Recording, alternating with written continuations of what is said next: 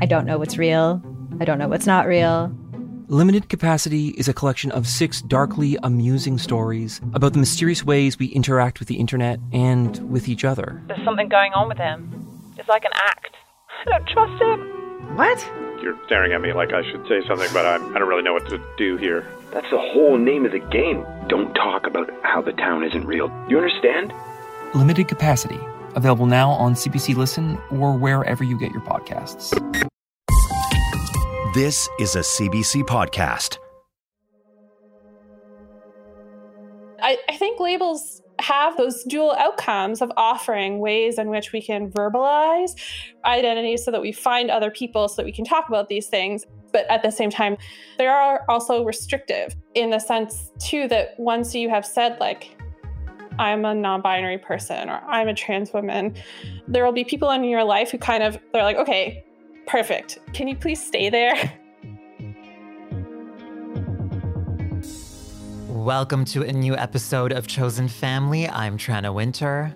And I'm Thomas LeBlanc. That was Andrea Bennett, you just heard.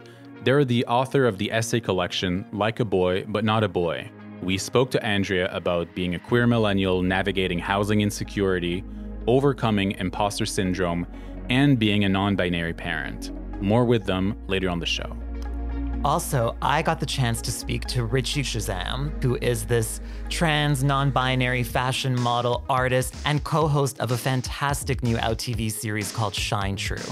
Don't miss that.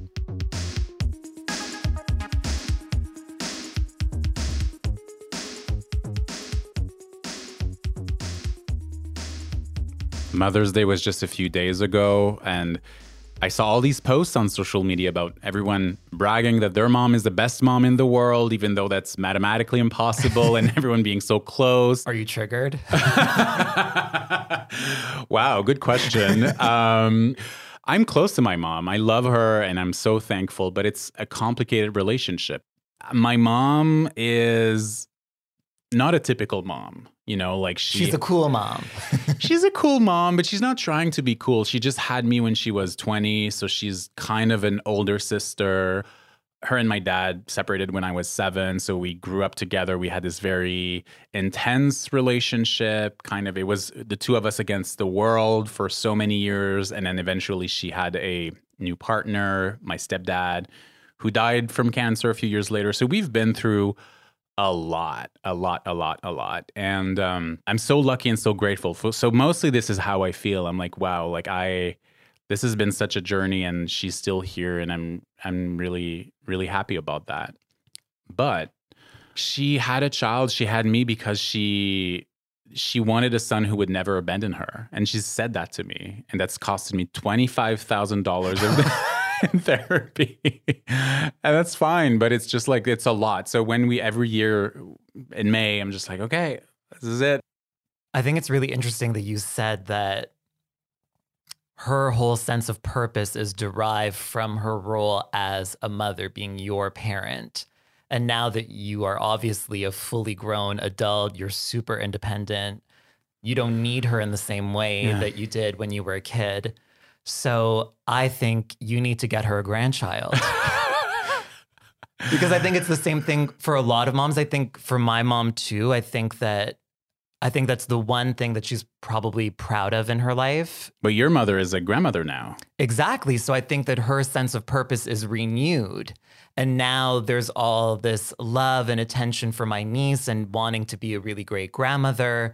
So you need to give your mom a grandchild. Are you ready to do that? No pressure. Um, do you even do you want kids? Well, that's the, that's the big question. Um, to be a parent looks so hard. And I don't know why people want to do it. I it's honestly always don't been my know. biggest question, honestly, because I don't have that instinct. You know what I mean? I don't have even the slightest desire to have a child. I kind of want a dog. but even that, I'm like, God, that's a lot of responsibility. so imagine a child. And that really is my biggest question. What is the motivation? Because when I see everything that my mom went through, when I see everything that parents have to go through, all the stress, there's this saying that, you know, to be a mom is to have your heart live outside your body for your whole life. I can't handle that. Like, I need my heart protected deep inside. Like, I just don't know what makes anyone want to have a child. And again, I know that sounds mean, but I, I mean it from a sense of pure curiosity because I don't have that drive. I don't have that desire. I, I feel like I'm barely holding on myself. And like if I had to take care of someone else on top of it, I would crumble. I actually like children. I actually, you know, enjoy their, their company. I always thought I didn't until, you know, I became an aunt and like I feel so transformed. Like just being around my niece feels healing. Mm. Just watching her curiosity, um, watching her excitement over everything, watching her little attitude emerge.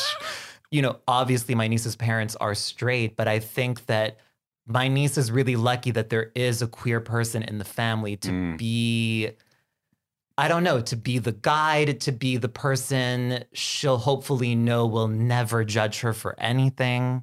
And that's the thing about queerness and parenting that I think can be so interesting. It's not only to let the child be who they are and be free and have these conversations and queer people have a lot to contribute, but in terms of challenging the binary, we also need to challenge the binary of being a dad, being a mom. And I feel like we need to create new language, new categories, what it means to bear a child but not being a mom. Like uh, that's a huge thing. Like, Like, being we, non-binary and having a kid, or, Or being transmasculine and have car- carrying a child. And we have to like, and these realities need to be celebrated because I think that's what I love about being queer and being a part of this community is like the multiplicity of possibilities. It's endless. And that's what we're giving the straights, mostly for free.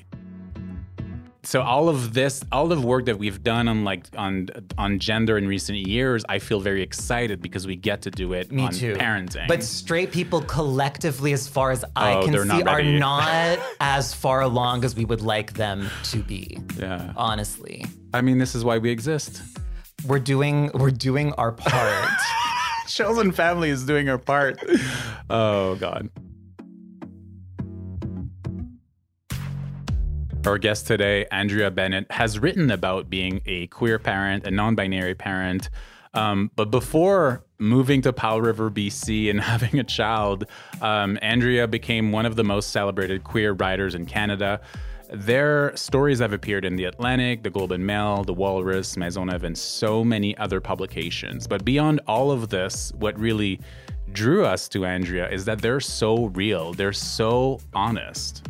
And that honesty and transparency really comes through in their brilliant collection of essays titled Like a Boy But Not a Boy.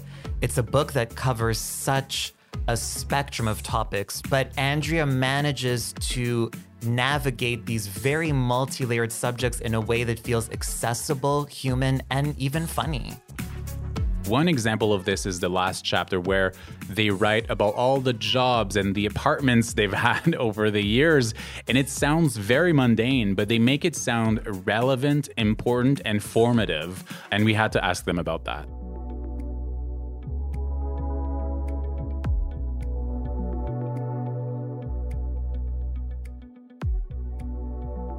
Running title changed like in the writing because I moved again and yada yada.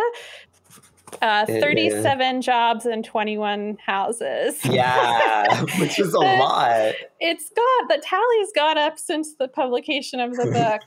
I worked at Adbusters, Valley Village, Subway, Tim Hortons, uh, Curry in a Hurry in Guelph, Ontario, the Cornerstone, Earth Dance Organics Bakery. Um, I've worked a lot of different places, and the tally kept changing as I was trying to write the essay because I kept like these different places would like surface in my brain. But the impetus for this essay is the first time that I went to the National Magazine Awards in Toronto, Ontario. And when you have sort of become a writer in Montreal or Vancouver, and then you head to an industry event in Toronto, it is terrifying. Everyone is so well coiffed, um, A line skirts, the sort of rich girl wave haircut. Um, and, you know, I showed up, I had come across the country from Vancouver. I'd forgotten to bring any sort of formal stuff. So I was in like borrowed clothes and Birkenstocks and show up to this industry event. And um, from the serving end of things, I'm familiar with the food, but from the eating end of things, I'm like, prosciutto wrapped melon. Okay, this is where we are. Um, and I just sort of felt like, you know, at the time I was like, oh no, I don't belong here. Um, but then later on, I was I was sort of thinking about it, and I was like, not everyone in that room is truly a fancy person, right? Like they can't all be from fancy areas of Toronto and family money. I don't know. I just wanted to render that aspect of the industry a little bit opaque and make it feel less like we're all sort of well put together people who know what to do with the melon wrap prosciutto when it when it arrives in the little platter. That chapter ends sort of with this you know, sort of conclusion of you buying a home and sort of finding this kind of stability after, you know, X number of jobs, X number of places lived, and this sort of, you know, instability that goes back to the childhood that you've described, having an alcoholic parent, was the desire for safety and security something that was always motivating you? And do you feel like you've found that now? Yeah. Um, my home growing up uh, I still have a close relationship with my dad, but in some ways, in a lot of ways, I didn't feel like safe in my the home that was uh, my family of origin home, and so I think that is definitely something I have been seeking my whole life. My partner and I bought a house in Powell River. Somehow, I don't exactly even totally know how. And I felt this intense restlessness within me like, okay, what are we doing? Like, why aren't we packing up all of our stuff? so I have all this like leftover anxiety, even though I mm-hmm. recognize that I'm in a very lucky place. Like, the, in some ways, the place I was working to get towards. And now I'm here, but I haven't, like, my brain and my body haven't sort of settled into the idea that I am I'm safe. Like I, I don't have to pack up after a year so much of your book is rooted in being working class and the sort of like ways how class is kind of invisibilized or we don't talk about class or we don't talk about money um, and one thing that you do really really well i find is portray the realities of young queer people and queer people in smaller communities across the country in cities as well i really appreciated the Everyone is Sober and No One Can Drive series. So it's 16 portraits of just queer people who came of age after marriage. Gay marriage was legalized in um, in Canada.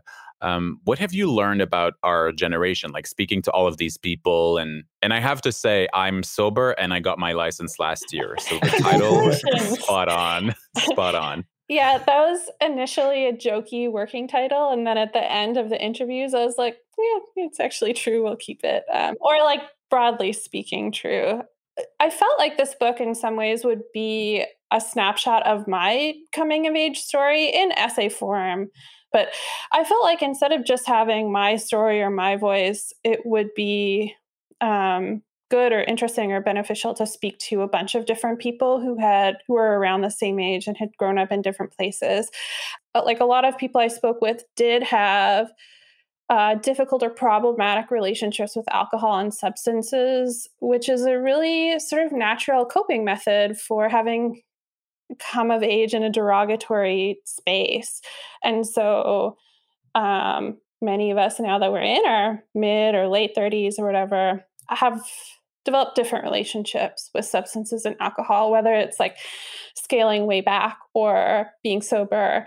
And then the none of us can drive thing, I think, I think comes about, you know, when you, I'll, I'll, if, if you leave your family of origin, if you leave your home um, when you're 16, 17, 18, and your priority is not like, I would like a, I want to buy a car with my part-time job money, but like I have to save up rent money to get the hell out of here, then you just don't necessarily get a license. Your priorities are shifted. So um I guess that would be this there is the like jokey part of it like none of us can drive when we need to move we have to call the like one person in the friend group who can, who can get a u-haul or whatever but um yeah i mean the the material reality of that is probably that we we're all like pooling our pennies to get rent money to live somewhere else. Yeah, Yeah. it is for sure.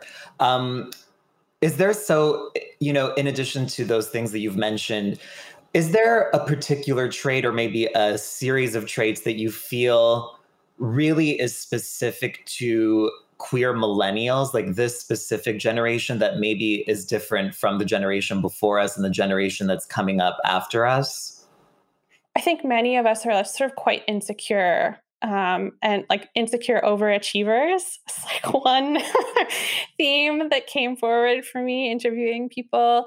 Um, and um, often that desire that a desire to sort of be an A plus student or or be like the best of one's area, basically to eke out a living um, was sort of a theme that came through pretty strongly. And um, I think what I've learned is that probably in 50 years, people will look back on same-sex marriage as this like major turning point in in for like queer rights in Canada. But growing up during that period where like most of us came were of age to technically to like marry by the time that that legislation came through it's not like we flipped a switch from like things were bad things are great now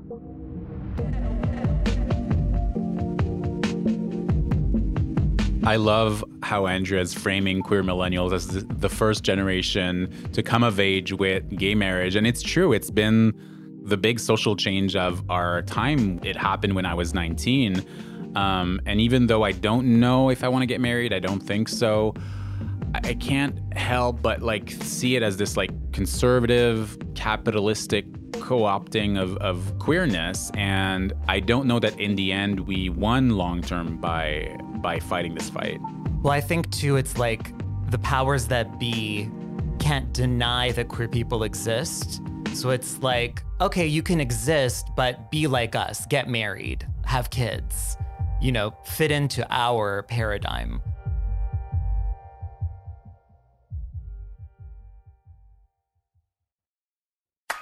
Your favorite one hit wonder, Or that overpriced toy your parents would never let you have? or that TV show that no one else remembers because it was canceled way too soon. Now, what if we could fix it? I'm Francesca Ramsey. And I'm DeLon Grant. And after 20 years of friendship, we are now hosting a new nostalgia podcast called Let Me Fix It. Each episode, we'll dig into our favorite celebrities, shows, and brands of yesteryear, and then imagine what it would take to repackage them for relevance today. Think of our show as an intervention, but with way less stakes. So subscribe to Let Me Fix It wherever you get your favorite podcasts. I want to talk about, you know, one of the biggest running narratives through the book, which is your identity as a non-binary person. Um, I think for people who exist outside of the gender binary, um, there is a process of defining our gender identity that we all sort of undertake. And for some people, that process is relatively short. For others, it's a lifetime. And I'm wondering if you can sort of describe your relationship to labels and how that's evolved over time as you've maybe come to a more solidified idea of your identity. Yeah, I totally hear that. Not the resistance to, but like the trouble that labels can bring up. And I think existing outside of the gender binary, for a lot of folks who fit into that, fluidity is like in part, uh, it comes part and parcel with that. And our cultural understandings of gender, even mainstream cultural understandings of gender, change over time and in context. And so expecting trans people to have like a fixed socially understandable identity to people like while all these other things are changing is like kind of a big ask. But yeah i think it's in the tomboy essay which i originally wrote for hazlitt that labels had been helpful for me because it allowed me to find a sort of community of people who were thinking about things in similar and different ways than me. Um, another person I interview in those interstitial essays, she felt like that idea of womanhood like had set tra- some traps for her, felt like constricting. But what felt right to her was to um, to live as a like a quote unquote like failed woman to like expand the idea of what womanhood is and that she, you know she felt like a woman and she didn't owe anyone anything else like to prove that that was true. Um, and where i landed was somewhere different. Where i landed was like oh non-binary identity exists? Perfect. I feel much more comfortable there. It's like an umbrella term. It offers me a lot of flexibility. Uh, i think it was um, Rae Spoon and ivan coyote talk about like retiring from gender in some ways. But yeah, I, I think labels have those dual outcomes of offering ways in which we can verbalize identity so that we find other people so that we can talk about these things and see our experiences reflected but at the same time they are they are also restrictive in the sense too that once you have said like i'm a non-binary person or i'm a trans woman there will be people in your life who kind of they're like okay perfect. Can you please stay there? I'm comfortable with you staying there. But, you know, what I wish for is that we would all just have a little bit more flexibility for fluidity and um, exploration, and that we didn't have to be culturally so focused on those categories because they are restrictive. When Andrea was talking about the sort of rigid roles that men and women are supposed to perform. It really got me thinking about how the gender binary is not only limiting and constricting for trans people, but for everyone. Absolutely. This idea that we're all taught to either be one thing or another. And if you're male, then that means having to be this, this, this, and this. And if you're female, it means having to be this, this, this, and this. It's just so constricting. I think that's true for straight people, but also for gay men. And I think our vision of, of masculinity is lacks imagination. Right. As gay men, it's like it lacks imagination. And I think that's that's why I'm so thankful for this conversation. It's like there are other ways and we can all win. So I wanted to know if Andrea could envision what the world might look like if we're able to finally move beyond this rigid binary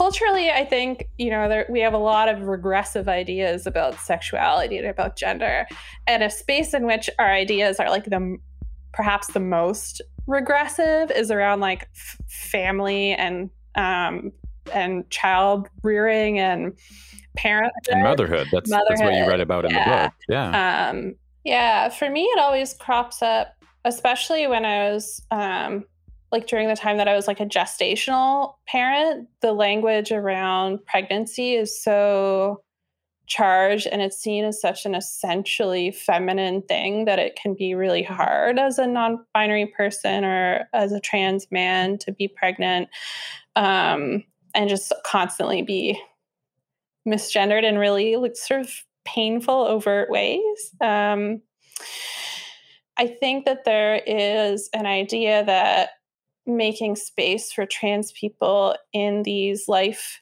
situations uh, erodes um, some of the rights that women have wrestled from the patriarchy.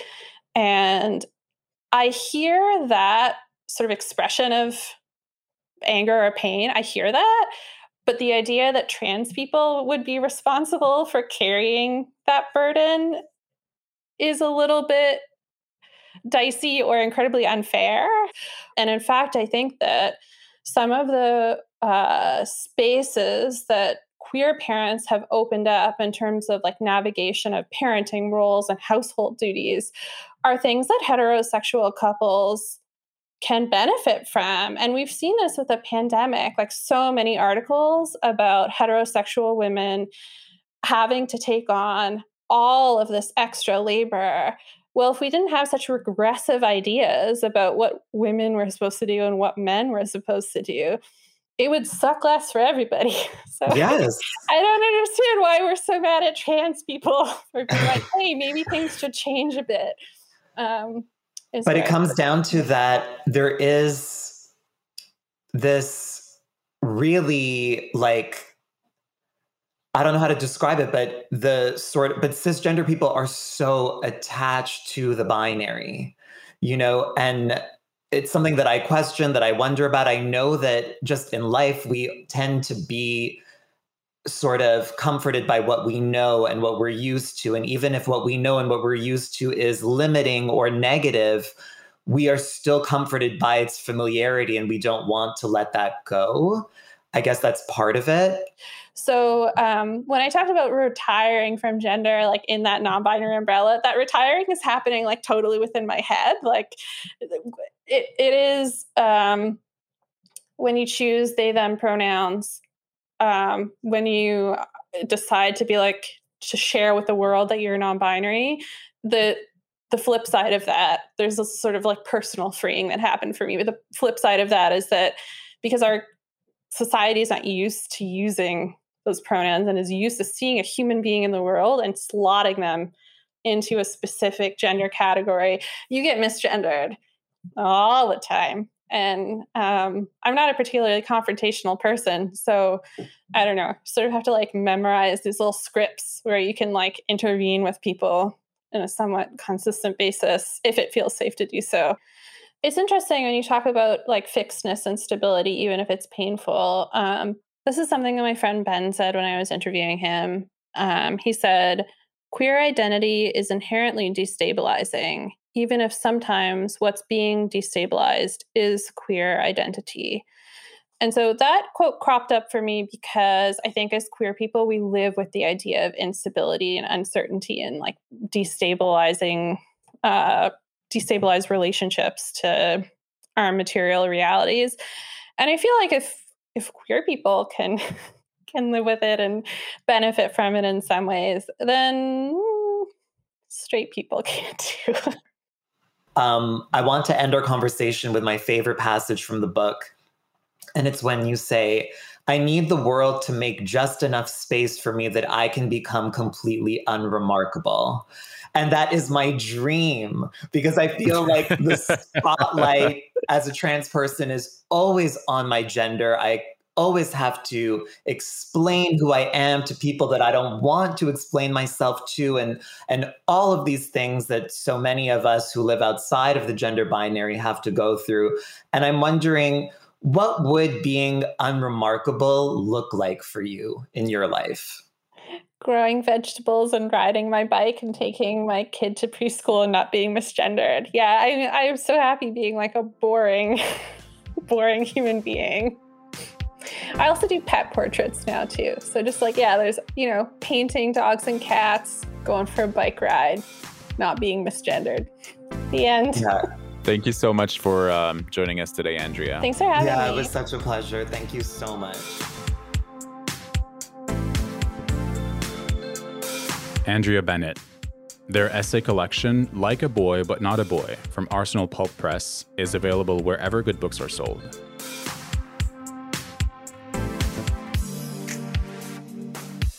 You know, there's nothing I love more than a good makeover. Oh my God, do I know? I mean, you two, I mean, we were both obsessed with what not to wear back in the uh, day. Yeah, I do. Now there is a new makeover show, but to call it that honestly sells it so short because it goes so far beyond what we've come to expect from the genre. It's called Shine True, and it's really more of a docu series that allows us to see trans and non-binary people form an aesthetic that really rings true to who they feel they are. I describe my gender as non binary. I know I'm different. I just don't know how to show it. For a lot of queer people, fashion is a way to express our inner strength. We're here to help you blossom into the person you see yourself as. I feel so cute. This is going to be a learning process for everybody. There is no template of what we should look like. It's a hard existence, but it is also a beautiful existence. One of the hosts helping the people on the show navigate this moment in their life is Richie Shazam. Richie is an incredible artist, photographer, model, trans activist, and they bring a sense of glamour, but also a kind of spiritual depth to the show that I think really takes it to the next level. So, getting the chance to talk to Richie was really a lot of fun. Here's our conversation.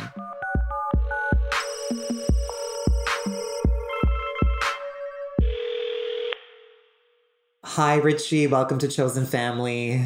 Hi, thank you so much for having me. I'm so excited to be a part of your incredible podcast. Well, first of all, congratulations on Shine True. Um, I saw the first two episodes and I'm so in love with the show. How does it feel to have it out there in the world?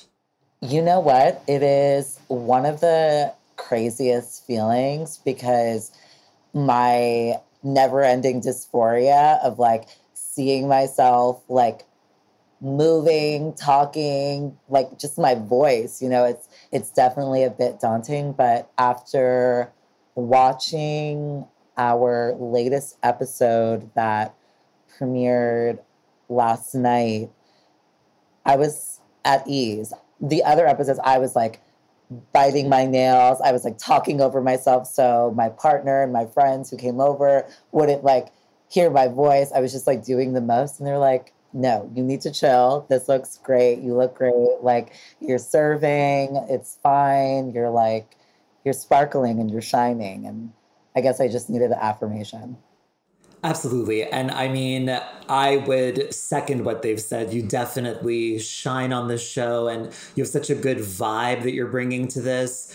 I mean, I personally grew up on makeover shows like What Not to Wear and the original Queer Eye, and of course, you know, the kind of makeovers that would happen on Oprah and other talk shows. And I've always just loved the idea of a makeover. What was your relationship like to makeover shows, and how did you want Shine True to be different from the ones that we've seen before? Honestly, love, I think that's such a profound question because we grew up watching makeover shows, and it was sort of a big part of like the onset of reality television. And then you're seeing a lot of societal pressures of how one is supposed to look, how one is supposed to be like attractive or to be seen to in order to like be successful. And for me like that made me feel very like insignificant and it made me feel that that's not the right order of like what it should be. It's like building it's about one building their own self-esteem and building confidence and um, really working on their insides. I exactly and i love that and there was so much in the first two episodes that resonated with me so deeply. So, first of all, the entire show really focuses on trans, non binary, and gender non conforming folks. And the first two episodes in particular feature two non binary folks.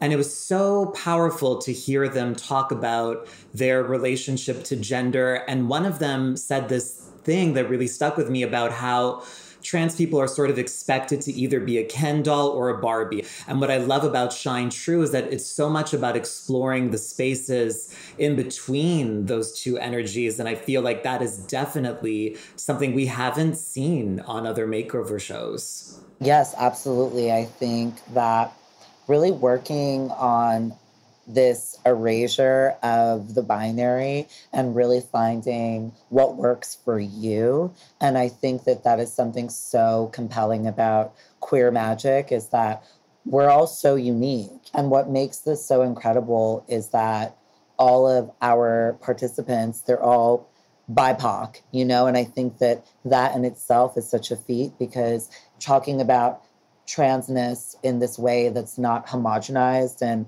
it's like white centric because I think that so much of the narrative has been that, you know, this androgynous, um, white presenting individual. And that's so not the beautiful rainbow spectrum of us. And I think that that's why this, this docu-series is so powerful and special. And my subjects were my babies you know? It's like we spend so much time with them and we're we're just listening to a lot of it is just listening. We're just trying to like let them have the floor to like express how they're feeling. And obviously we're just there and we're just oh my god this is my story too. You know you just have this mirror reflection moment and it's so poignant and you're like wow like I'm not alone. Yeah. And I And I love what you said about listening because so many of the other makeover shows that we've been familiar with our whole lives are so much more about telling people what to do and sort of prescribing something to them. I'm curious in this year of like, isolation and confinement. Has your relationship to fashion changed? Like i know i love fashion but like i live in sweatpants now you know? So i'm just curious if if your relationship to glam has sort of changed over this last year. It's like for me my my protective shield is my look you know? Like the fashions. I'm like serving the looks i'm like my hair, my makeup, like the glam is just so important to how I tell my story. And the dialogue with fashion has obviously shifted. Like, I think that because it's like less engagement with the outside world. And now it's kind of done on our own terms. Like, when I walk down the street in New York, it's like, for me, I want to feel confident and I want to feel great, but I also I want to be safe and I want to I want to be um, like comfortable in myself because it's like, you know, our energies attract attention. And I think that, you know, I spend so much time at home now. So it's like I rarely pull a look. I think for me, it's like I um I care more about like the self-care stuff, like about my skincare and like my treatments and like just make sure that the glow inside is matching the glow outside. And especially for us, it's vital because we weren't taught self care. I think it's we're writing that narrative that we deserve love too. And a part of that is treating ourselves and treating our bodies good and knowing that it's a sacred temple that deserves all the diamonds, all the rhinestones, all the that glitz and glam. You know, we have to treat our insides as well as our outsides. Totally. Um, so I just have one last question for you. Um, and it's about some amazing news that I saw that you posted recently. So you announced that you've signed with IMG Models, which congratulations. Thank um, you. That's really big, exciting news. And recently, Bimini Bon Boulash from Drag Race UK, who identifies as non-binary, also signed with a big agency. Do you think? The fashion world is finally opening up to trans and non-binary folks and what did that moment of signing with them mean to you personally? You know i i've been working so hard like the past 10 15 years like i i like grew up you know in like from an immigrant family like from the caribbean like work hard, work seven days a week, like survival, like always that was like ingrained in me. And I never thought that as an artist, I could sustain and be able to create. Like I kind of wrote this narrative for myself and I saw it through. And we are the ones that have to pave the way, although historically we are the trendsetters. We are the ones that write the script for fashion and art. You know, we've always always done that. It's like in our our our queer trans magic. You know, it's it's it's embedded in us. And I think to be um, to be seen and to be heard and to be you know legitimized by these entities is a goosebump inducing feeling.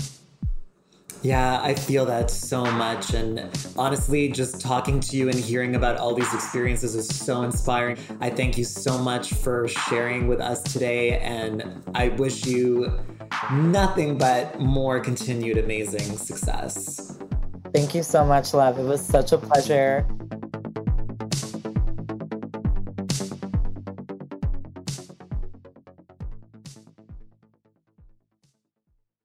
Obsession. Obsession. What are you obsessed with? What am I obsessed with? What are you obsessed with this week, Thomas? Um, it's a long running obsession. it's an Instagram account run by a mom, the mom of a five year old, but the five year old is the star of the account. So the five year old's name is Brody, Brody Schaefer. The whole point of this is that Brody's a dancer and he's a very, very good dancer. So we kind of follow his journey. And I've been following Brody for two years. So I Oh started following Brody when he was three. Um, he was just getting started taking dance lessons, and his parents just let him wear dresses some days and then more masc outfits some other days. He's wearing butterfly clips in his hair and also tells his parents that he has a girlfriend, Ella, uh, while wanting to live in a unicorn or rainbow house. And the thing is, bef- because he's so young, he doesn't need to say who he just his he just is who he is. Right. He just brings joy, like pure joy. This, and it's not creepy. it's a. I mean, I wouldn't put like footage of my child on the internet, but the way because it's like family made and it's not like it's it's It's not on TLC It's yet. very edited. There's no drama. Like it's all very positive. It's just very- about the art of dance. the art of dance and brody is like you know like the first ballet class and then taking tap and like and the thing is he's very talented so he picks up every dance very easily um as a child who did one year of dance i do live vicariously through brody no but to be honest like i remember being five and at five it's where it's when i started to like struggle with my queerness so Mm. to see it's very healing for me to like just see this child being Right. kind of like shepherded by the most loving parent, hot dad. The dad is so hot, so hot, Daddy gorgeous? Uh, daddy gorgeous, and then the mom is very supportive and all the all the siblings. Um, what are you obsessed with? Um, so I'm obsessed with Wake Island's new album. It's called Born to Leave. Wake Island is a Montreal and New York based electronic pop duo who are both from Lebanon. And so much of this new album, I mean, even the title, Born to Leave, is about leaving Lebanon. It's about the immigrant experience and what it means to, once you've left your native country, to watch it sort of go through an extremely difficult time. So to watch this electro duo channel all of these feelings in music, in music that makes you want to dance, I think is brilliant.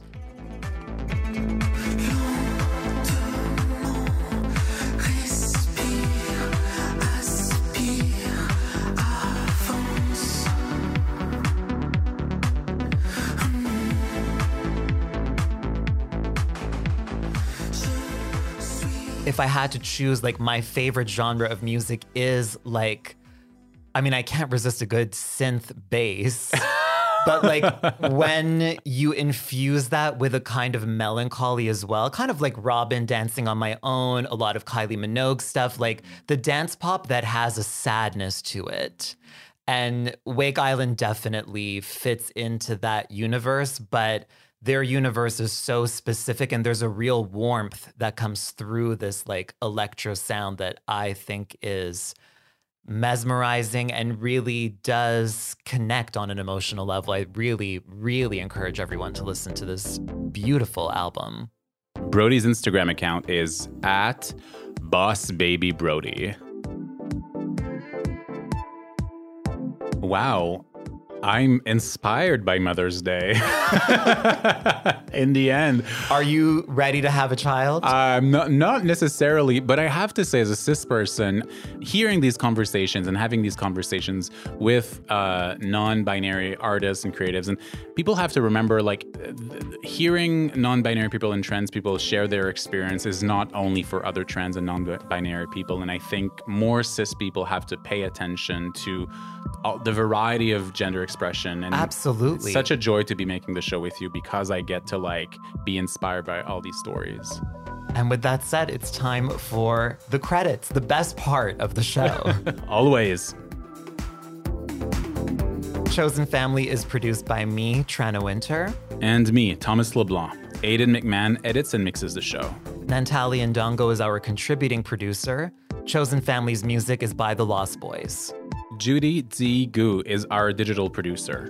Tina Verma is our senior producer. And Arif Noorani is the executive producer of CBC Podcasts. Chosen Family is a CBC podcast originally developed in association with Vi Studio. We are recording this season at Tome Park Studio. Follow us on Instagram at Chosen Family Show. We also have our column with Xtra Magazine. It's called That's the Way It Is, xtramagazine.com every second week. It's so much fun. and also, we're doing a video series with Xtra too. It's called Lucky Stars, and every month we are roasting each zodiac sign one by one. I mean, it's it's, it's Cher's birthday this week. Happy birthday, Cher. of course, listen to Chosen Family wherever you get your podcasts. Take care, everyone.